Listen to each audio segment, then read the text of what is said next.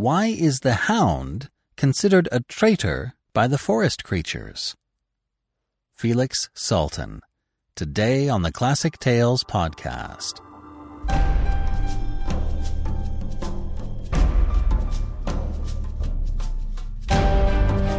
Welcome to the Classic Tales podcast. Thank you for listening. The Classic Tales podcast is listener supported. If you enjoy listening to the Classic Tales, please consider becoming a supporting member. It helps support the podcast, and it's a great way to build out your library of classics. By making a monthly donation of just $5, you'll receive a corresponding thank you code for an $8 discount off any audiobook order. Donate $10 a month or more, and you get a $17 discount. You win, and we get to keep going strong. Go now to ClassicTalesAudiobooks.com and become a member today. We'd like to thank Spotify for being a partnering sponsor. The Hunchback of Notre Dame is recorded and proofed. The artwork is done as well. Now I have to record the pickups, drop in the edits, and do the final mixing of the audio, and blah, blah, blah. There's still a ways to go, but we're getting very close. Be sure to keep your subscription current, as I'll be sending the entire audiobook to all current supporters. Next week, I'll announce what the next bonus title is going to be. I've already got it picked out, and I'm already really excited to get started. If you're dying for some horror stories during Halloween season, app users can discover a scary story in the special features during the month of October. This week, we feature The White Maniac by Mary Fortune. Marcus Aurelius will continue in November. Now for our personal moment of the week. In the front of our house is a big horse chestnut tree. It like shades our whole front lawn, which isn't very big, but I mean it's it's just it's it's huge, it's big. Now, if you've never seen chestnuts on a tree, there there's this green spiky pod, and inside of it are these gorgeous chestnut-colored chestnuts, and uh, and the way, the way that they're they're released is at a certain time of the fall, they ripen to the point where the green pod expands just a little bit. It opens up, and then the the brown chestnuts inside fall out. Now, years ago, like when the kids were little, Scylla started a kind of a tradition when she realized there's a certain day when it really works out well to do the chestnuts, where she'd get all of the kids together. I was usually working on sets back at this point. Uh, but she would get all the kids together and they would go out in the front yard and they would get the fallen, smooth, nice brown chestnuts which are perfect for throwing. And they would throw them up at the green pods, the green spiky pods still on the tree, and if they hit one, it was just that time of year when it was loose enough that they would open up and drop out more chestnuts, which they'd go then pick up and throw at the tree. So it's kind of like as close to sportsing as we get in our family, and it's kind of a tradition.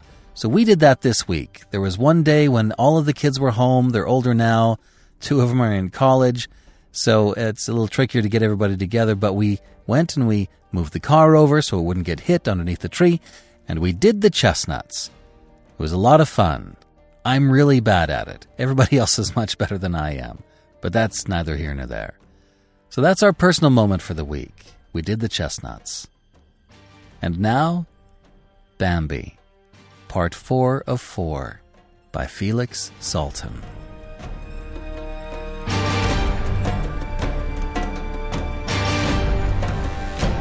Chapter 18 Bambi went to look for the old stag. He roamed around all night long. He wandered till the sun rose, and dawn found him on unbeaten trails without Faline. He was still drawn to Faline at times. At times he loved her just as much as ever.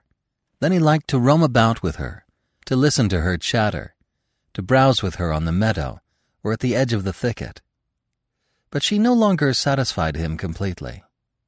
Before, when he was with Faline, he hardly ever remembered his meetings with the old stag, and when he did, it was only casually. Now he was looking for him, and felt an inexplicable desire driving him to find him. He only thought of Faline between whiles. He could always be with her if he wanted to. He did not much care to stay with the others.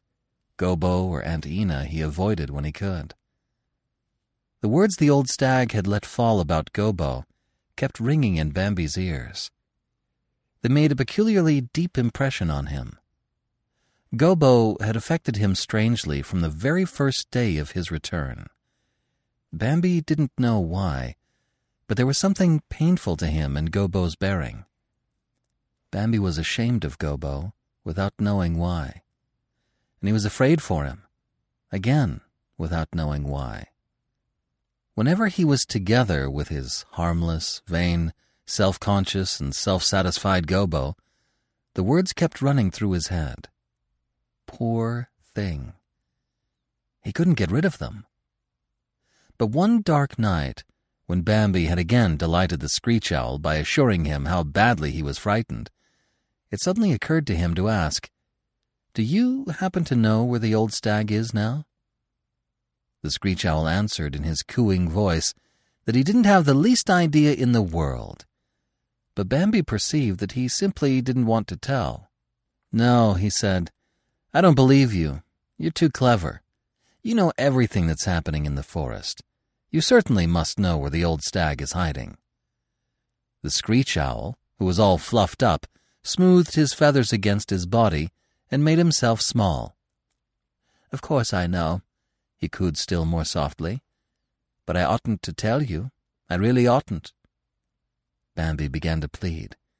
I won't give you away, he said. How could I? when I respect you so much. The owl became a lovely, soft, gray-brown ball again, and rolled his big, cunning eyes a little, as he always did when he felt in a good humor. So you really do respect me? he asked. And why, pray? Bambi did not hesitate. Because you're so wise, he said sincerely, and so good-natured and friendly besides. And because you're so clever at frightening people it's so very clever to frighten people, so very, very clever. I wish I could do it. It would be a great help to me. The screech owl had sunk his bill into his downy breast and was happy. Well, he said, I know that the old stag would be glad to see you. Do you really think so? cried Bambi, while his heart began to beat faster for joy. Yes, I'm sure of it, the owl answered. He'd be glad to see you, and I think I can venture to tell you where he is now. He laid his feathers close to his body and suddenly grew thin again. Do you know the deep ditch where the willows stand? Bambi nodded yes. Do you know the young oak thicket on the farther side? No, Bambi confessed. I've never been on the farther side. Well, listen carefully then, the owl whispered. There's an oak thicket on the far side. Go through that. Then there are bushes, hazel and silver poplar, thorn and shadbush. In the midst of them is an old uprooted beech. You'll have to hunt for it. It's not so easy to see it from your height as it is from the air. You'll find him under the trunk. But don't tell him I told you. Under the trunk? said Bambi. Yes, the screech owl laughed. There's a hollow in the ground there. The trunk lies right across it, and he sleeps under the trunk. Thank you, said Bambi sincerely. I don't know if I can find it, but I'm very grateful anyhow. He ran quickly away. The screech owl flew noiselessly after him and began to hoot right beside him. Oi, oi! Bambi shrank together. Did I frighten you? asked the owl. Yes, he stammered, and that time he told the truth. The owl cooed with satisfaction and said, I only wanted to remind you again, don't tell him I told you.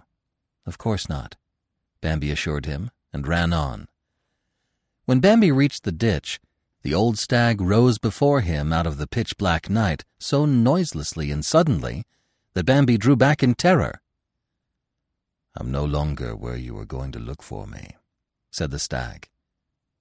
Bambi was silent. What is it you want? asked the stag. Nothing, Bambi stammered. Nothing, excuse me, nothing at all. After a while, the old stag spoke, and his voice sounded gentle. This isn't the first time you've been looking for me, he said. He waited. Bambi did not answer. The old stag went on. Yesterday, you passed close by me twice, and again this morning, very close. Why, said Bambi, gathering courage, why did you say that about Gobo? Do you think that I was wrong? No, cried Bambi sorrowfully.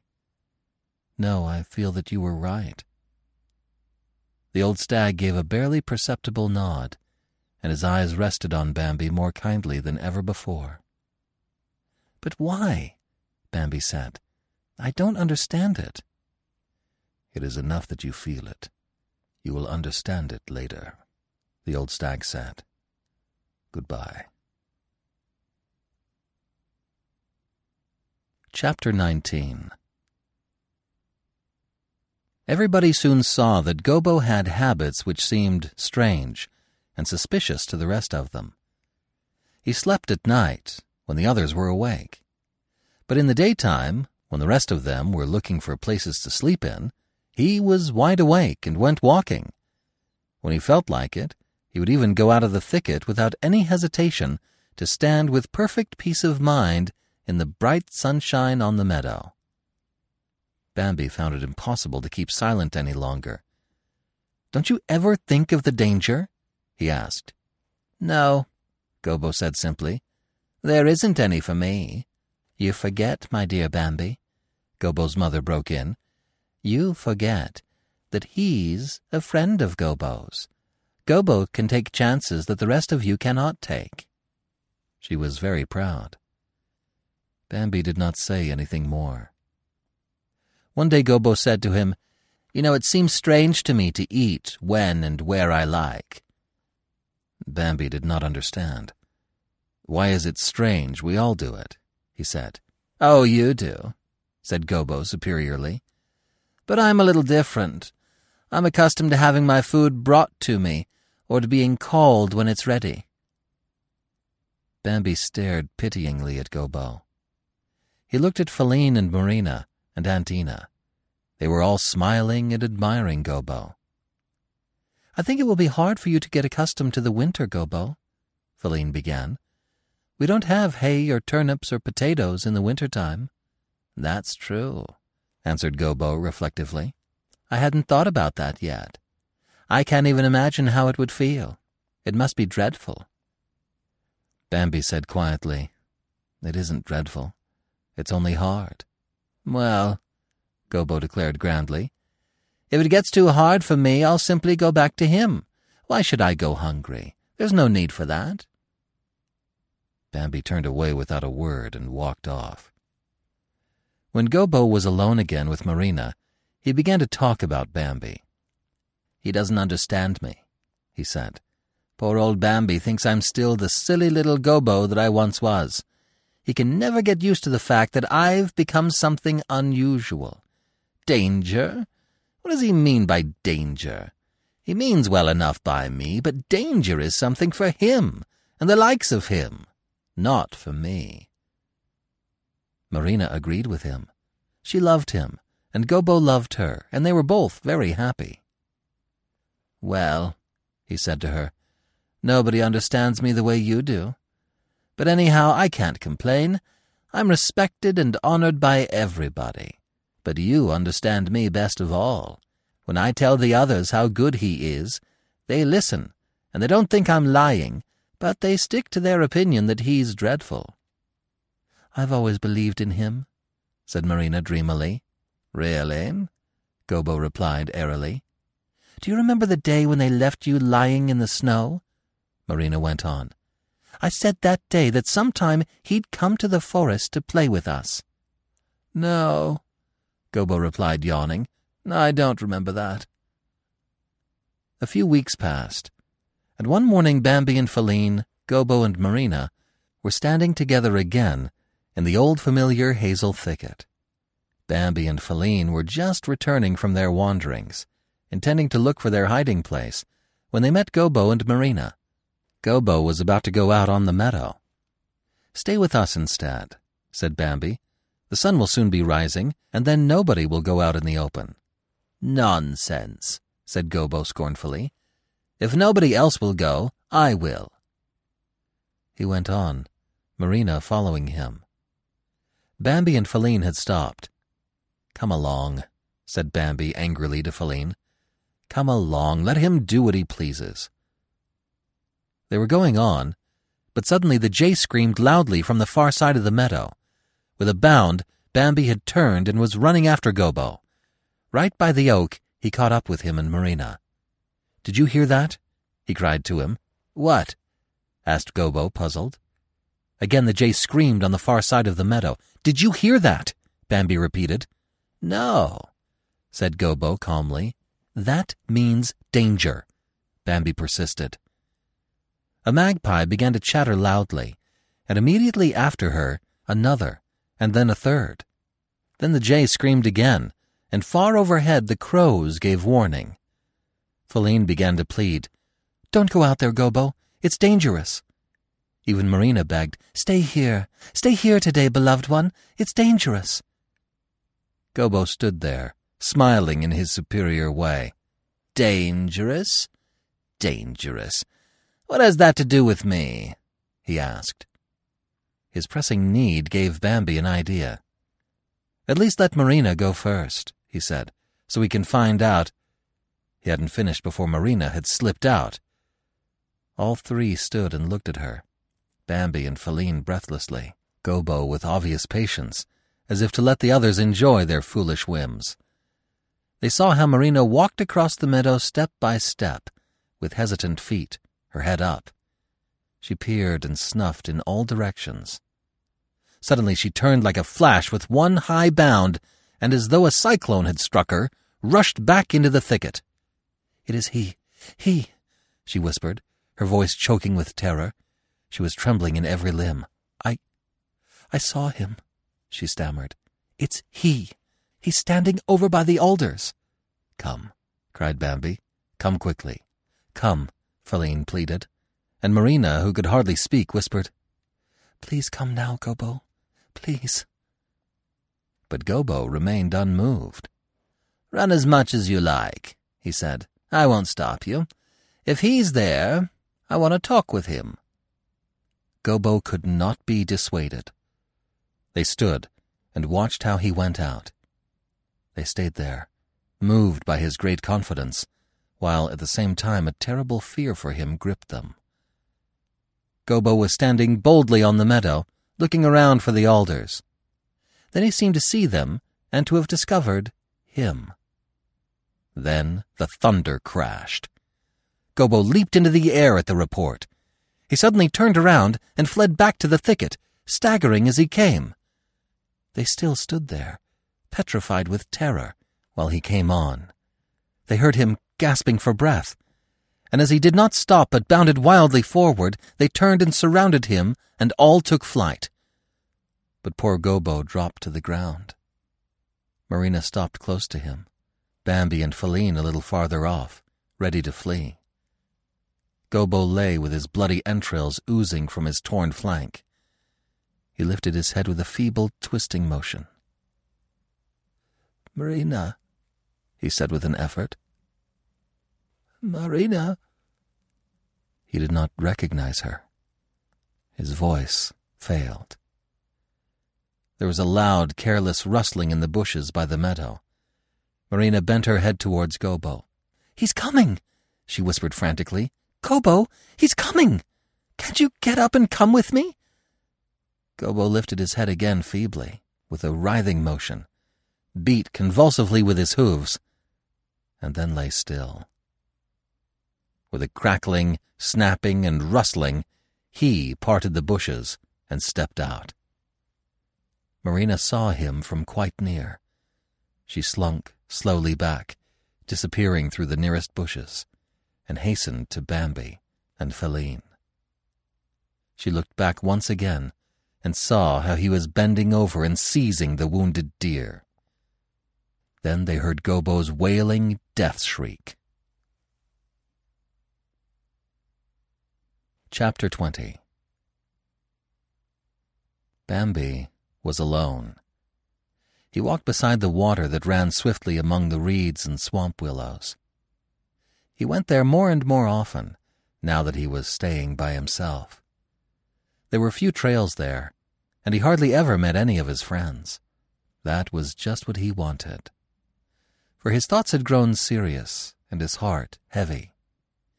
He did not know what was happening within him. He did not even think about it. He merely recalled things aimlessly, and his whole life seemed to have become darker. He used to stand for hours on the bank.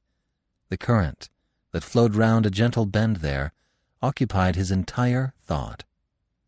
The cool air from the ripples brought him strange, refreshing, acrid smells that aroused forgetfulness and a sense of trust in him. Bambi would stand and watch the ducks paddling companionably together. They talked endlessly to one another in a friendly, serious, capable way. There were a couple of mother ducks, each with a flock of young ones around her. They were constantly teaching their young ones things, and the little ones were always learning them. Sometimes one or the other of the mothers would give a warning. Then the young ducks would dash off in all directions. They would scatter and glide away perfectly noiselessly. Bambi saw how the smallest ones, who could not fly yet, would paddle among the thick rushes without moving a stem that might betray them by swaying. He would see the small dark bodies creep here and there among the reeds. Then he could see nothing more. Later, one of the mothers would give a short call, and in a flash they would all flock around her again. In an instant, they would reassemble their flotilla and go on cruising quietly about as before. Bambi marveled anew at it each time. It was a constant source of wonder to him. After one such alarm, Bambi asked one of the mothers, What is it? I was looking closely and I didn't see anything. It was nothing at all, answered the duck. Another time one of the children gave the signal, turning like a flash and staring through the reeds. Presently he came out on the bank where Bambi was standing. There wasn't anything, the young one replied, shaking its tail feathers in a grown-up way and carefully putting the tips of its wings in place. Then it paddled through the water again. Nevertheless, Bambi had faith in the ducks. He came to the conclusion that they were more watchful than he, that they heard and saw things more quickly. When he stood watching them, that ceaseless tension that he felt within himself at other times relaxed a little.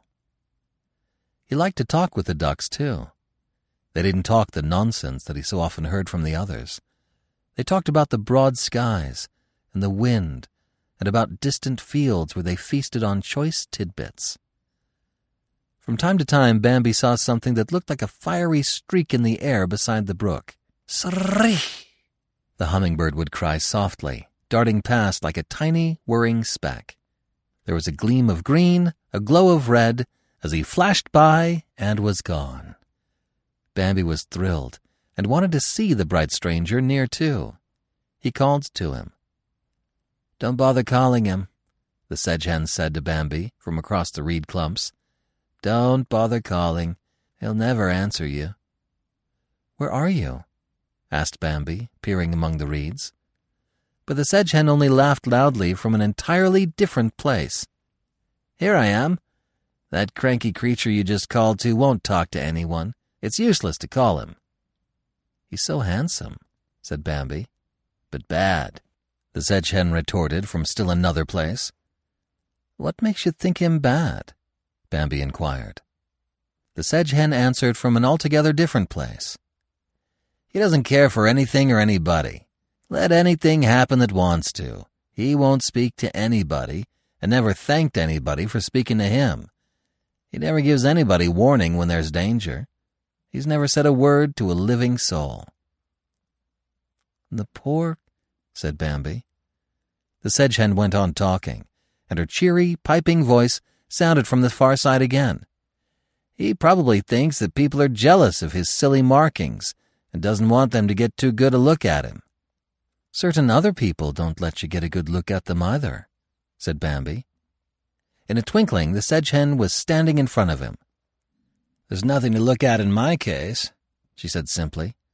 Small and gleaming with water, she stood there in her sleek feathers, her trim figure restless, animated and satisfied.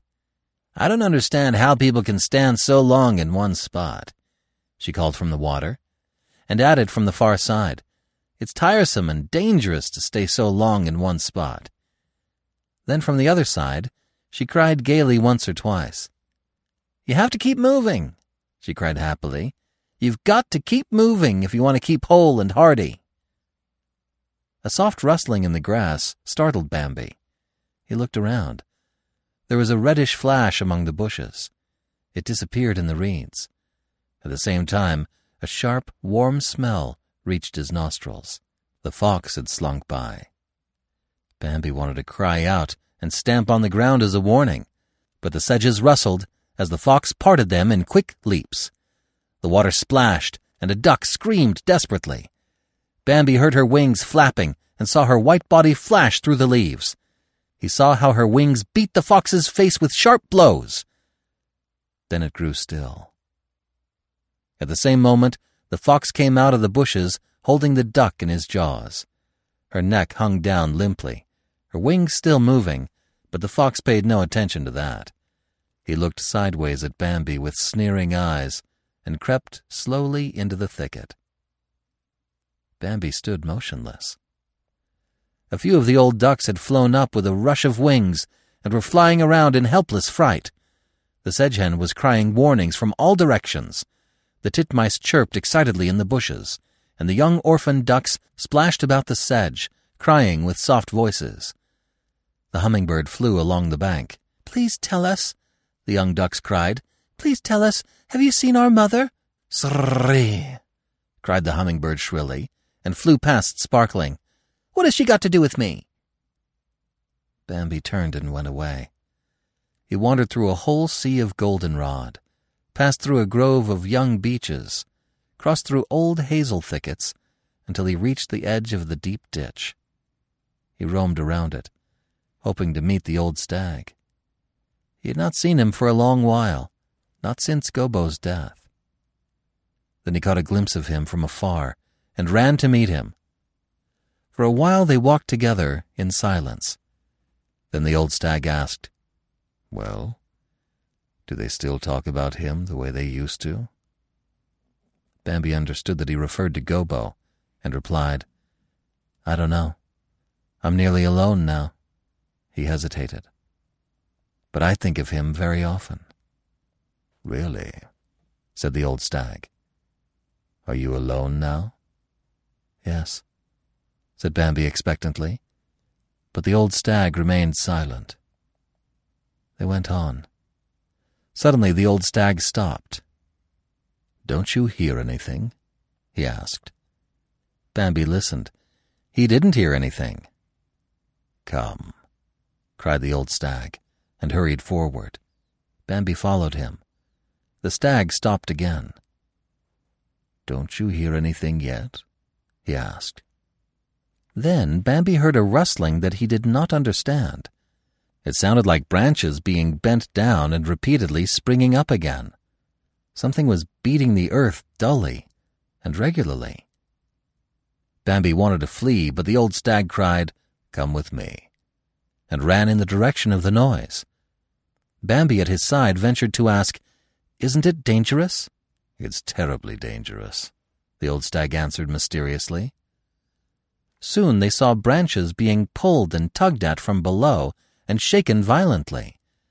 They went nearer and saw that a little trail ran through the middle of the bushes. Friend Hare was lying on the ground. He flung himself from side to side and writhed. Then he lay still and writhed again. Each of his motions pulled at the branches over him. Bambi noticed a dark, thread-like leash. It ran right from the branch to Friend Hare and was twisted around his neck. Friend Hare must have heard someone coming, for he flung himself wildly into the air and fell to the ground. He tried to escape and rolled, jerking and writhing in the grass. Lie still, the old stag commanded. Then sympathetically, with a gentle voice that went to Bambi's heart, he repeated in his ear, Be easy, friend hare. It's I. Don't move now. Lie perfectly still. The hare lay motionless, flat on the ground. His throttled breath rattled softly in his throat. The old stag took the branch between his teeth and twisted it. He bent down. Then he walked around, putting his weight cunningly against it. He held it to the earth with his hoof and snapped it with a single blow of his antlers. Then he nodded encouragingly to the hare. Lie still, he said, even if I hurt you. Holding his head on one side, he laid one prong of his antlers close to the hare's neck and pressed into the fur behind his ear. He made an effort and nodded. The hare began to writhe. The old stag immediately drew back. Lie still, he commanded. It's a question of life and death for you.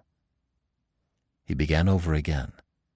The hare lay, still gasping. Bambi stood by, speechless with amazement. One of the old stag's antlers, pressing against the hare's fur, had slipped under the noose. The old stag was almost kneeling and twisted his head as though he were charging. He drove his antlers deeper and deeper under the noose, which gave at last and began to loosen. The hare could breathe again, and his terror and pain burst from him instantly. Ah!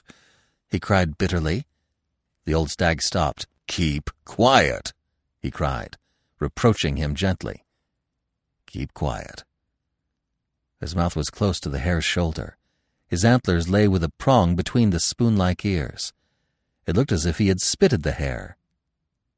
How can you be so stupid as to cry at this time? he grumbled gently. Do you want the fox to come? Do you? I thought not. Keep quiet, then. He continued to work away, slowly exerting all his strength. Suddenly the noose broke with a loud snap. The hare slipped out and was free. Without realizing it for a moment, he took a step and sat down again, dazed. Then he hopped away, slowly and timidly at first, then faster and faster. Presently he was running with wild leaps. Bambi looked after him. Without so much as a thank you, he exclaimed in surprise. He's still terrified, said the old stag. The noose lay on the ground. Bambi touched it gently. It creaked, terrifying Bambi. That was a sound such as he had never heard in the woods. He? asked Bambi softly. The old stag nodded. They walked on together in silence. Take care when you're going along a trail, said the old stag. Test all the branches. Prod them on all sides of you with your antlers. And turn back at once if you hear that creak. And when you've shed your antlers, be doubly cautious. I never use trails any more. Bambi sank into troubled thought. He isn't here, he whispered to himself in profound astonishment. No, he's not in the forest now, the old stag answered. And yet he is here, said Bambi, shaking his head. The old stag went on, and his voice was full of bitterness. How did your Gobo put it? Didn't Gobo tell you? He is all powerful and all good. He was good to Gobo, Bambi whispered. The old stag stopped. Do you believe that, Bambi? he asked sadly. For the first time he had called Bambi by his name. I don't know, cried Bambi, hurt. I don't understand it. The old stag said slowly, We must learn to live and be cautious. Chapter 21 One morning, Bambi came to grief. The pale gray dawn was just creeping through the forest. A milky white mist was rising from the meadow, and the stillness that precedes the coming of light was everywhere. The crows were not awake yet, nor the magpies. The jays were asleep. Bambi had met Faline the night before. She looked sadly at him and was very shy. I'm so much alone now, she said gently. I'm alone, too, Bambi answered with some hesitation. Why don't you stay with me any more? Faline asked sorrowfully, and it hurt him to see the gay and lively Faline so serious and downcast. I want to be alone, he replied. And gently as he tried to say it, it sounded hard. He felt it himself. Faline looked at him and asked softly, Do you love me still? I don't know, Bambi answered in the same tone. She walked silently away from him, leaving him alone. He stood under the great oak at the meadow's edge and peered out cautiously, drinking in the pure and odorless morning air. It was moist and fresh from the earth, the dew, the grass, and the wet woods. Bambi breathed in great gulps of it. All at once his spirit felt freer than for a long time. He walked happily into the mist-covered meadow. Then a sound like thunder crashed. Bambi felt a fearful blow that made him stagger. Mad with terror, he sprang back into the thicket and kept running. He did not understand what had happened. He could not grasp a single idea. He could only keep running on and on. Fear gripped his heart so that his breath failed as he rushed blindly on. Then a killing pain shot through him, so that he felt like he could not bear it. He felt something hot running over his left shoulder. It was like a thin, burning thread coming from where the pain shot through him. Bambi had to stop running. He was forced to walk slower. Then he saw that he was limping. He sank down. It was comfortable just to lie there and rest. Up, Bambi, get up! The old stag was standing beside him and nudging his shoulder gently. Bambi wanted to answer, I can't. But the old stag repeated, Up! Up! And there was such compulsion in his voice and such tenderness that Bambi kept silent. Even the pain that shot through him stopped for a minute. Then the old stag said hurriedly and anxiously, Get up. You must get away, my son. My son? The words seemed to have escaped him. In a flash, Bambi was on his feet. Good, said the old stag, breathing deeply and speaking emphatically. Come with me now, and keep close beside me. He walked swiftly ahead, Bambi followed him, but he felt a burning desire to let himself drop to the ground, to lie still and rest. The old stag seemed to guess it, and talked to him without stopping. Now you'll have to bear every pain. You can't think of lying down now. You mustn't think of it even for a moment. That's enough to tire you in itself. You must save yourself. Do you understand me, Bambi?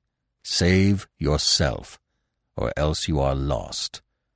Just remember that He is behind you. Do you understand, Bambi? And He will kill you without mercy. Come on, keep close to me. You'll soon be all right. You must be all right. Bambi had no strength left to think with. The pain shot through him at every step he took. It took away his breath and his consciousness. The hot trickle, burning from his shoulder, seared him like some deep, heartfelt trouble. The old stag made a wide circle. It took a long time. Through his veil of pain and weakness, Bambi was amazed to see that they were passing the great oak again. The old stag stopped and snuffed the ground. He's still here, he whispered.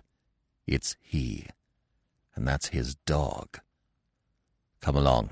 Faster. They ran. Suddenly, the old stag stopped again. Look, he said. That's where you lay on the ground.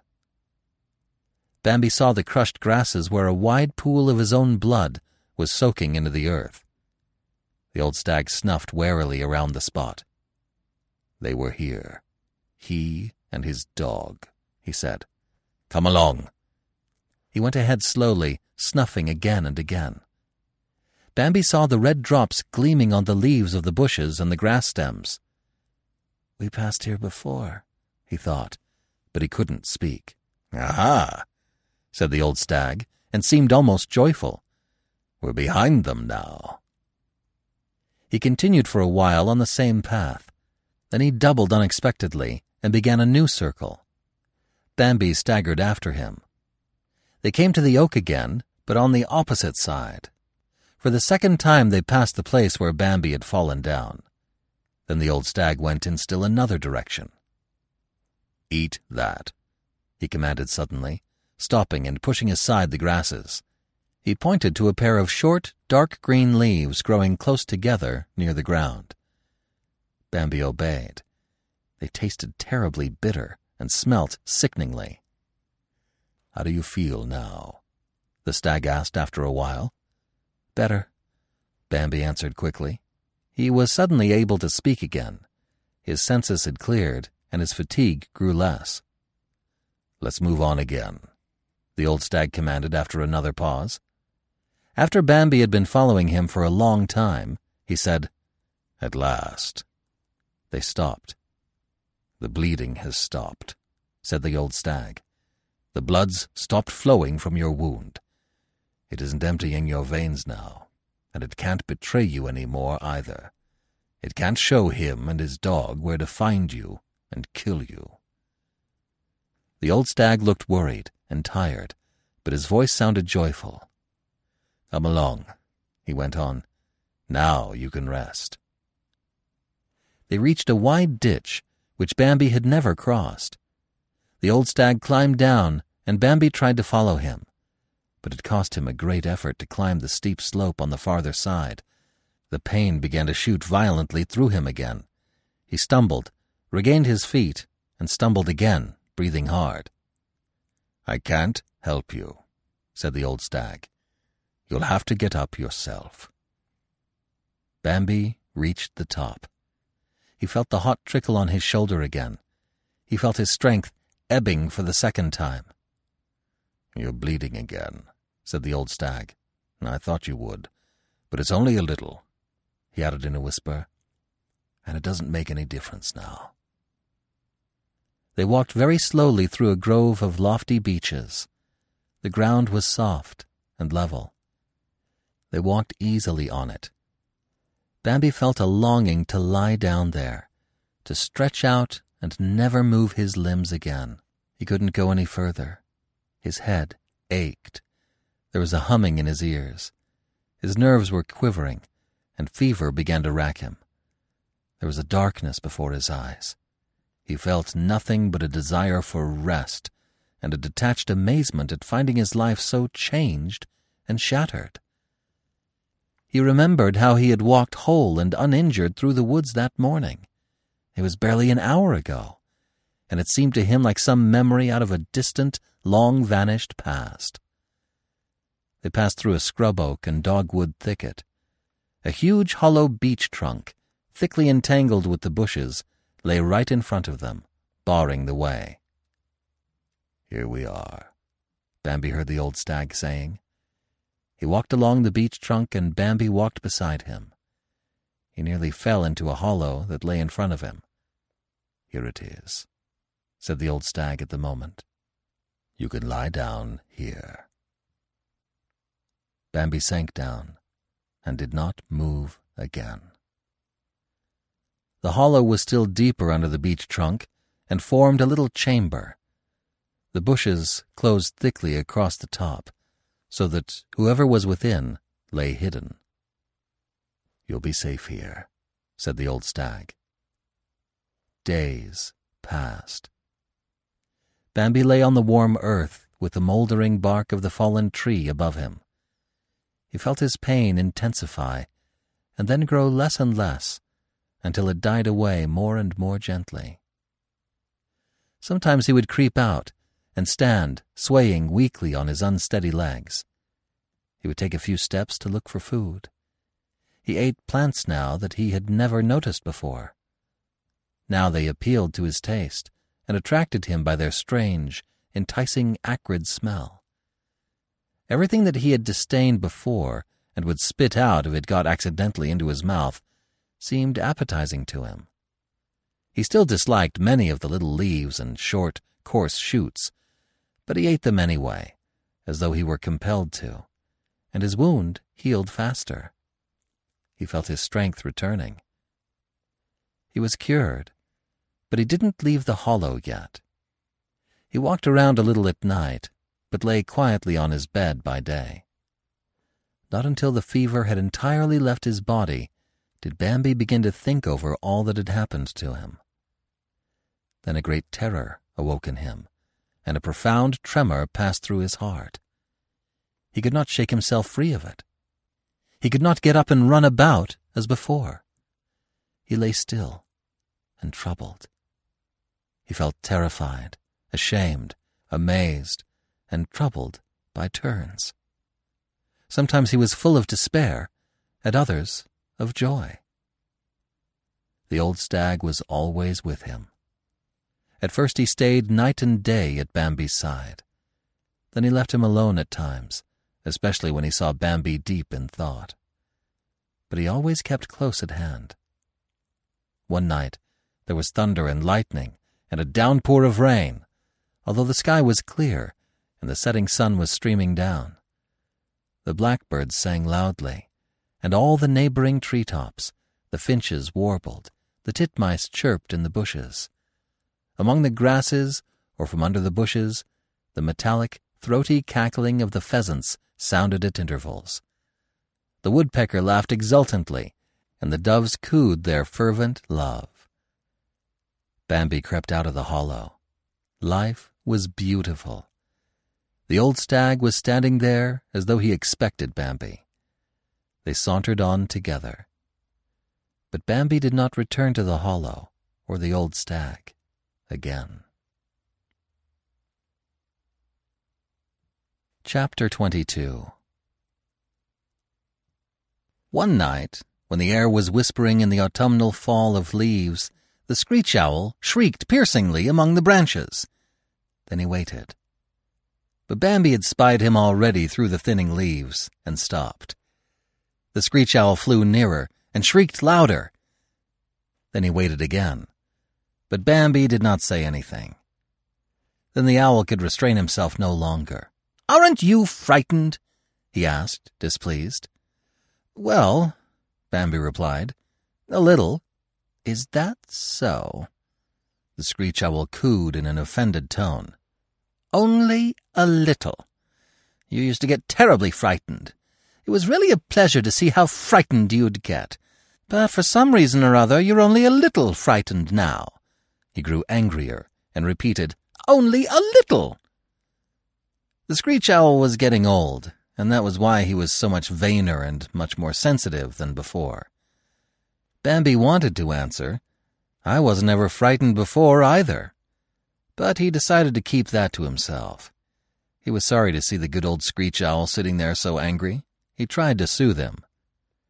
Maybe it's because I thought of you right away, he said. What? Said the screech owl, becoming happy again. You really did think of me? Yes, Bambi answered with some hesitation. As soon as I heard you screech. Otherwise, of course, I'd have been as scared as ever. Really? cooed the owl. Bambi hadn't the heart to deny it. What difference did it make, anyhow? Let the little old child enjoy himself. I really did, he assured him, and went on.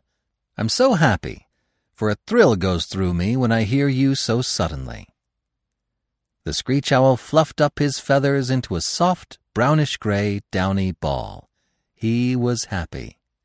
It's nice of you to think of me, he cooed tenderly. Very nice. We haven't seen each other for a long time. A very long time, said Bambi. You don't use the old trails any more, do you? The screech owl inquired. No, said Bambi slowly. I don't use the old trails any more. I'm also seeing more of the world than I used to, the screech owl observed boastfully. He didn't mention that he had been driven from his old hereditary haunts by a pitiless younger rival.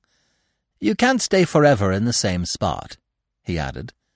Then he waited for an answer. But Bambi had gone away. By now he understood almost as well as the old stag how to disappear suddenly and noiselessly. The screech owl was provoked. It's a shame, he cooed to himself. He shook his feathers, sank his bill deep into his breast, and silently philosophized. You should never imagine you can be friends with great folks. They can be nice as pie, but when the time comes, they haven't a thought for you, and you're left sitting stupidly by yourself as I'm sitting here now. Suddenly he dropped to the earth like a stone. He had spied a mouse. It squeaked once in his talons. He tore it to pieces, for he was furious. He crammed the little morsel faster than usual. Then he flew off. What do all your great folks mean to me? he asked. Not a thing. He began to screech so piercingly and ceaselessly that a pair of wood doves whom he passed awoke and fled from their roost with loud wing beats. The storm swept the woods for several days and tore the last leaves from the branches. Then the trees stood stripped. Bambi was wandering homewards in the gray dawn in order to sleep in the hollow with the old stag. A shrill voice called him once or twice in quick succession. He stopped. Then the squirrel scampered down from the branches in a twinkling and sat on the ground in front of him. Is it really you? he shrilled, surprised and delighted. I recognized you the minute you passed me, but I couldn't believe. Where did you come from? asked Bambi. The merry little face in front of him grew quite troubled. The oak is gone, he said plaintively. My beautiful old oak. Do you remember it? It is awful. He chopped it down. Bambi hung his head sadly. His very soul felt sorry for the wonderful old tree. As soon as it happened, the squirrel related, everybody who lived in the tree fled and watched how he bit through the trunk with a gigantic flashing tooth. The tree groaned aloud when it was wounded. It kept on groaning, and the tooth kept gnawing. It was dreadful to hear it. Then the poor, beautiful tree fell out on the meadow. Everybody cried. Bambi was silent. Yes, sighed the squirrel. He can do anything. He's all powerful. He gazed at Bambi out of his big eyes and pointed his ears, but Bambi kept silent. Then we were all homeless, the squirrel went on. I don't even know where the others scattered to. I came here, but I won't find another tree like that in a hurry. The old oak, said Bambi to himself. I knew it from the time I was a child. Oh, well, said the squirrel. But to think it's really you, he went on delightedly. Everybody said you must be dead long ago. Of course, there were some people now and then who said you were still alive. Once in a while, someone said he had seen you, but nobody could find out anything definite, and so I thought it was only gossip. The squirrel gazed at him inquisitively. Since you didn't come back any more. Bambi could see how curious he was and how he was fishing for an answer. Bambi kept silent. But a gentle, anxious curiosity was stirring in him, too. He wanted to ask about Faline, about Aunt Ena, and Ronno and Karus, about all his childhood companions. But he kept silent. The squirrel still sat in front of him, studying him. What antlers! he cried admiringly. What antlers! Nobody in the whole forest, except the old prince, has antlers like that. Once Bambi would have felt elated and flattered by such praise. But he only said, Maybe. The squirrel nodded quickly with his head. Really? he said, surprised. You're beginning to get gray. Bambi wandered on. The squirrel perceived that the conversation was over and sprang through the bushes. Good day, he shouted down. Goodbye. I'm very glad I met you. If I see any of your acquaintances, I'll tell them you're still alive. They'll all be glad. Bambi heard him, and again felt that gentle stirring in his heart. But he said nothing. When he was still a child, the old stag had taught him that you must live alone. Then and afterwards the old stag had revealed much wisdom and many secrets to him.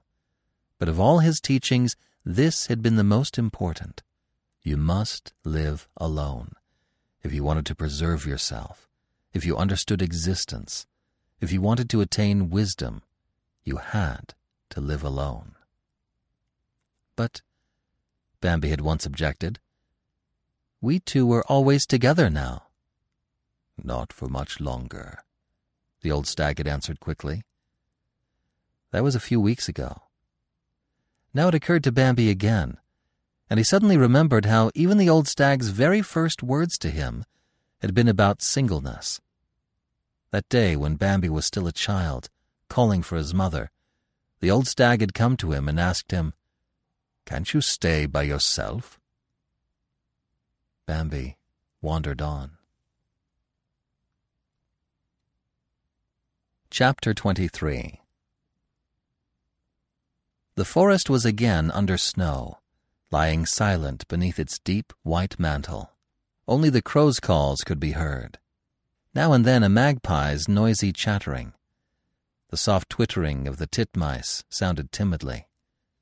Then the frost hardened, and everything grew still. The air began to hum with the cold.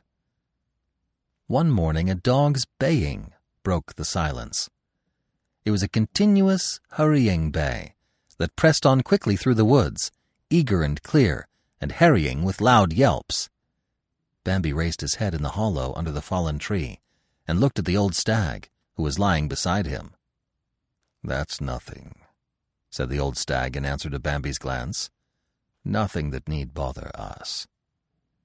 Still, they both listened. They lay in their hollow with the old beech trunk like a sheltering roof above them. The deep snow kept the icy draught from them, and the tangled bushes hid them from curious eyes. The baying grew nearer. It was angry and panting and relentless. It sounded like the bark of a small hound. It came constantly closer. Then they heard panting of another kind. They heard a low, labored snarling under the angry barking. Bambi grew uneasy, but the old stag quieted him again. We don't need to worry about it, he said. They lay silent in their warm hollow and peered out. The footsteps drew nearer and nearer through the branches. The snow dropped from the shaken boughs, and clouds of it rose from the earth. Through the snow and over the roots and branches, the fox came, springing, crouching, and slinking. They were right. A little, short legged hound was after him. One of the fox's forelegs was crushed and the fur torn around it. He held his shattered paw in front of him, and blood poured from his wound. He was gasping for breath. His eyes were staring with terror and exertion. He was beside himself with rage and fear. He was desperate and exhausted. Once in a while he would face around and snarl, so that the dog was startled and would fall back a few steps. Presently, the fox sat down on his haunches. He could go no farther. Raising his mangled forepaw pitifully, with his jaws open and his lips drawn back, he snarled at the dog. But the dog was never silent for a minute. His high, rasping bark only grew fuller and deeper. Here, he yapped. Here he is! Here! Here! Here! He was not abusing the fox. He was not even speaking to him, but was urging on someone who was still far behind. Bambi knew as well as the old stag did that it was he the dog was calling. The fox knew it too. The blood was streaming down from him and fell from his breast into the snow, making a fiery red spot on the icy white surface and steaming slowly. A weakness overcame the fox. His crushed foot sank down helpless, but a burning pain shot through it when it touched the cold snow. He lifted it again with an effort and held it quivering in front of him. Let me go, said the fox, beginning to speak. Let me go. He spoke softly and beseechingly.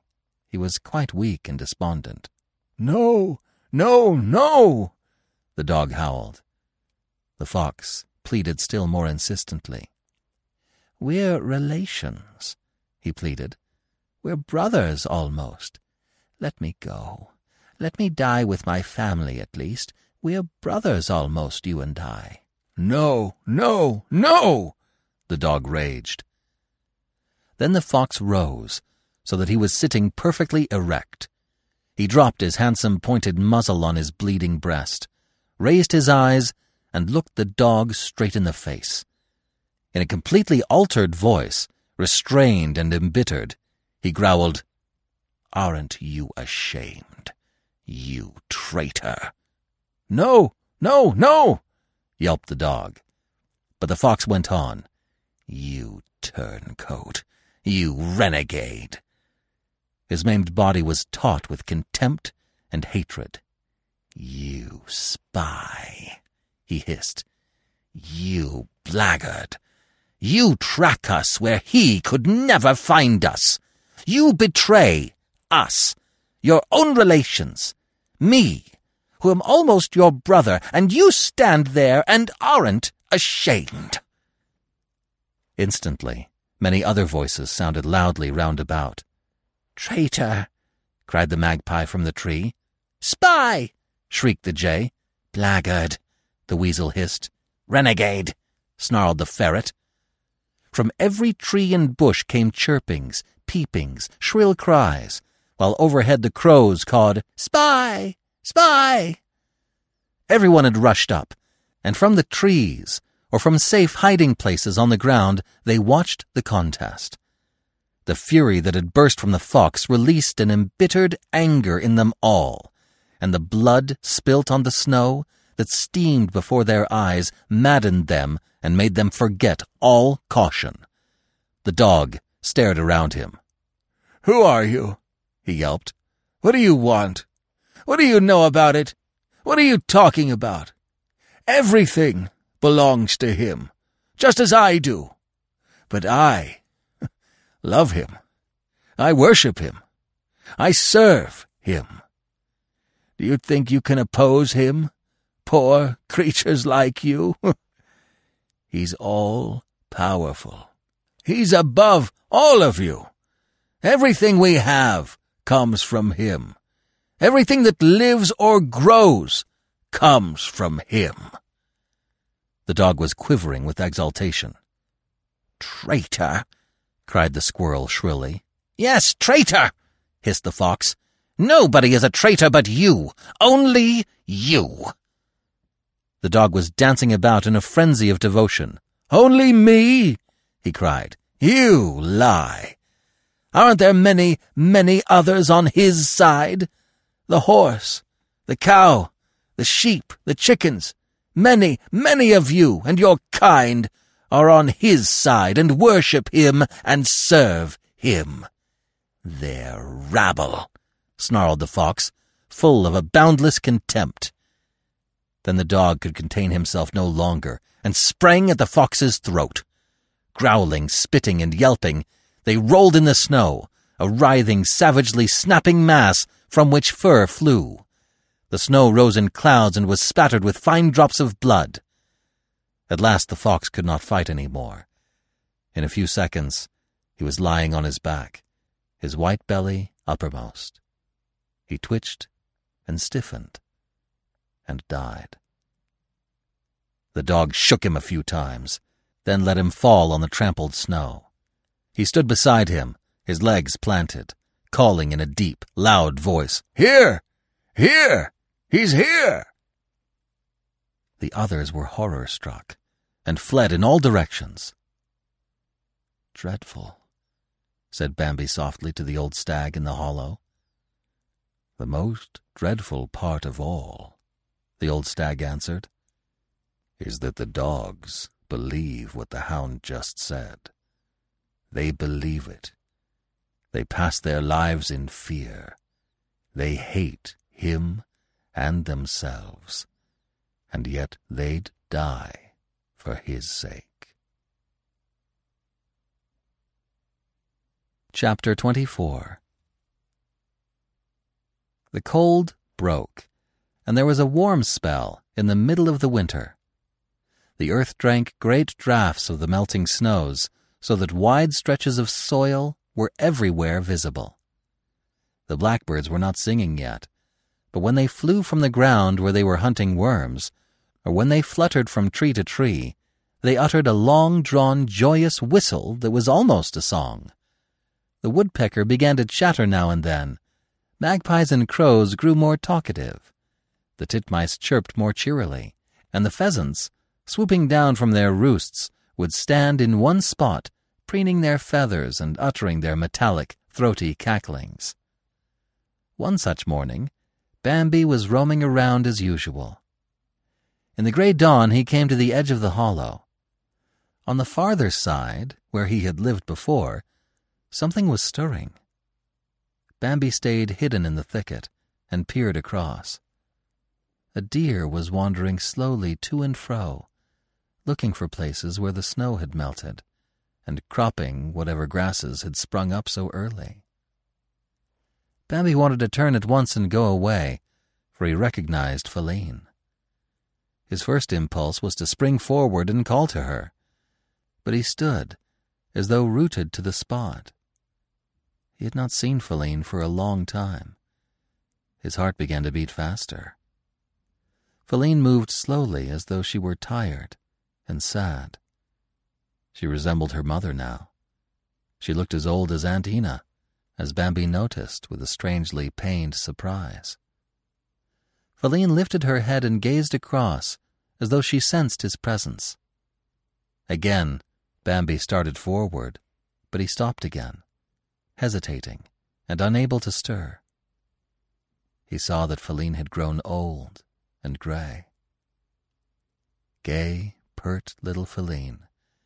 How lovely she used to be, he thought, and how lively. His whole youth suddenly flashed before his eyes the meadow, the trails where he walked with his mother, the happy games with Gobo and Faline, the nice grasshoppers and butterflies, the fight with Karus and Ronno when he had won Faline for his own. He felt happy again, and yet he trembled. Faline wandered on. Her head drooped to the ground, walking slowly, sadly, and wearily away. At the moment, Bambi loved her with an overpowering, tender melancholy. He wanted to rush through the hollow that separated him from the others. He wanted to overtake her, to talk with her, to talk to her about their youth and about everything that had happened. He gazed after her as she went off, passing under the bare branches, till finally she was lost to sight. He stood there a long time, staring after her. Then there was a crash like thunder. Bambi shrank together. It came from where he was standing. Not even from a little way off, but right beside him. Then there was a second thunderclap, and right after that, another. Bambi leaped a little farther into the thicket, then stopped and listened. Everything was still. He glided stealthily homewards. The old stag was there before him. He had not lain down yet, but was standing beside the fallen beech trunk expectantly. Where have you been so long? He asked so seriously that Bambi grew silent. Did you hear it? The old stag went on after a pause. Yes, Bambi answered. Three times. He must be in the woods. Of course. The old stag nodded, and repeated with a peculiar intonation, He is in the woods, and we must go. Where? The word escaped Bambi. Where he is now, said the old stag, and his voice was solemn. Bambi was terrified. Don't be frightened, the old stag went on. Come with me and don't be frightened. I'm glad that I can take you and show you the way. He hesitated and added softly, Before I go. Bambi looked wonderingly at the old stag, and suddenly he noticed how aged he looked. His head was completely gray now. His face was perfectly gaunt. The deep light was extinguished in his eyes, and they had a feeble, greenish luster, and seemed to be blind. Bambi and the old stag had not gone far before they caught the first whiff of that acrid smell that sent such dread and terror to their hearts. Bambi stopped, but the old stag went on directly towards the scent. Bambi followed hesitantly. The terrifying scent grew stronger and stronger, but the old stag kept on without stopping. The idea of flight sprang up in Bambi's mind and tugged at his heart. It seethed through his mind and body and nearly swept him away. But he kept a firm grip on himself and stayed close behind the old stag. Then a horrible scent grew so strong that it drowned out everything else, and it was hardly possible to breathe. Here he is, said the old stag, moving to one side. Through the bare branches, Bambi saw him lying on the trampled snow a few steps away. An irresistible burst of terror swept over Bambi, and with a sudden bound he started to give in to his impulse to flee. Halt! He heard the old stag calling. Bambi looked around and saw the stag standing calmly where he was lying on the ground. Bambi was amazed, and moved by a sense of obedience, a boundless curiosity, and quivering expectancy, he went closer. Come near, said the old stag. Don't be afraid. He was lying with his pale, naked face turned upwards, his hat a little to one side on the snow. Bambi, who did not know anything about hats, thought his horrible head was split in two. The poacher's shirt, open at the neck, was pierced where a wound gaped like a small red mouth. Blood was oozing out slowly. Blood was drying on his hair and around his nose. A big pool of it lay on the snow, which was melting from the warmth. We can stand right beside him, the old stag began softly, and it isn't dangerous. Bambi looked down at the prostrate form, whose limbs and skin seemed so mysterious and terrible to him. He gazed at the dead eyes that stared up sightlessly at him. Bambi couldn't understand it all. Bambi, the old stag went on. Do you remember what Gobo said? And what the dog said? What they all think? Do you remember? Bambi could not answer. Do you see, Bambi? The old stag went on. Do you see how he's lying there, dead, like one of us? Listen, Bambi. He isn't all powerful, as they say. Everything that lives and grows doesn't come from him. He isn't above us. He's just the same as we are. He has the same fears, the same needs, and suffers in the same way. He can be killed like us, and then he lies helpless on the ground like all the rest of us, as you see him now. There was a silence. Do you understand me, Bambi? asked the old stag. I think so, Bambi said in a whisper. Then speak, the old stag commanded. Bambi was inspired and said, trembling, There is another who is over us all, over us and over him. Now I can go, said the old stag. He turned away and they wandered side by side for a stretch. Presently, the old stag stopped in front of a tall oak. Don't follow me any further, Bambi, he began with a calm voice. My time is up. Now I have to look for a resting place. Bambi tried to speak. Don't, said the old stag, cutting him short. Don't. In the hour which I am approaching, we are all alone. Goodbye, my son. I loved you dearly. Chapter 25 Dawn of the summer's day came hot, without a breath of wind or the usual morning chill. The sun seemed to come up faster than usual. It rose swiftly and flashed like a torch with dazzling rays. The dew on the meadows and bushes was drawn up in an instant. The earth was perfectly dry, so that the clods crumbled. The forest had been still from an early hour. Only a woodpecker hammered now and then, or the doves cooed their tireless, fervid tenderness.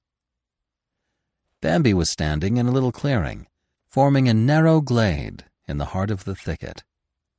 A swarm of midges danced and hummed around his head in the warm sunshine. There was a low buzzing among the leaves of the hazel bushes near Bambi, and a big may beetle crawled out and flew slowly by.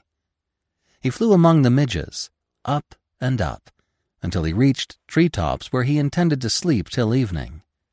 His wing covers folded down hard and neatly, and his wings vibrated with strength. The midges divided to let the may beetle pass through, and closed behind him again. His dark brown body, over which shone the vibrant glassy shimmer of his whirring wings, flashed for a moment in the sunshine as he disappeared. Did you see him? The midges asked each other. That's the old May beetle, some of them hummed. Others said, All of his offspring are dead. Only one is still alive. Only one. How long will he live? A number of midges asked. The others answered, We don't know. Some of his offspring live a long time. They live forever almost. They see the sun thirty or forty times. We don't know exactly how many. Our lives are long enough, but we see daylight only once or twice. How long has the old beetle been living? Some very small midges asked. He has outlived his whole family. He's as old as the hills, as old as the hills. He's seen more and been through more in this world than we can even imagine. Bambi walked on. Midge buzzings, he thought. Midge buzzings. A delicate, frightened call came to his ears. He listened and went closer, perfectly softly, keeping among the thickest bushes and moving noiselessly as he had long known to do. The call came again, more urgent, more plaintively. Fawns' voices were wailing, Mother! Mother! Bambi glided through the bushes and followed the calls. Two fawns were standing side by side in their little red coats, a brother and sister, forsaken and despondent. Mother! Mother! they called. Before they knew what had happened, Bambi was standing in front of them. They stared at him speechlessly. Your mother has no time for you now, said Bambi severely. He looked into the little brother's eyes. Can't you stay by yourself? he asked. The little brother and sister were silent. Bambi turned, and gliding into the bushes, disappeared before they had come to their senses. He walked along. The little fellow pleases me, he thought. Perhaps I'll meet him again when he's larger. He walked along. The little girl is nice too, he thought. Faline looked like that when she was a fawn. He went on and vanished in the forest.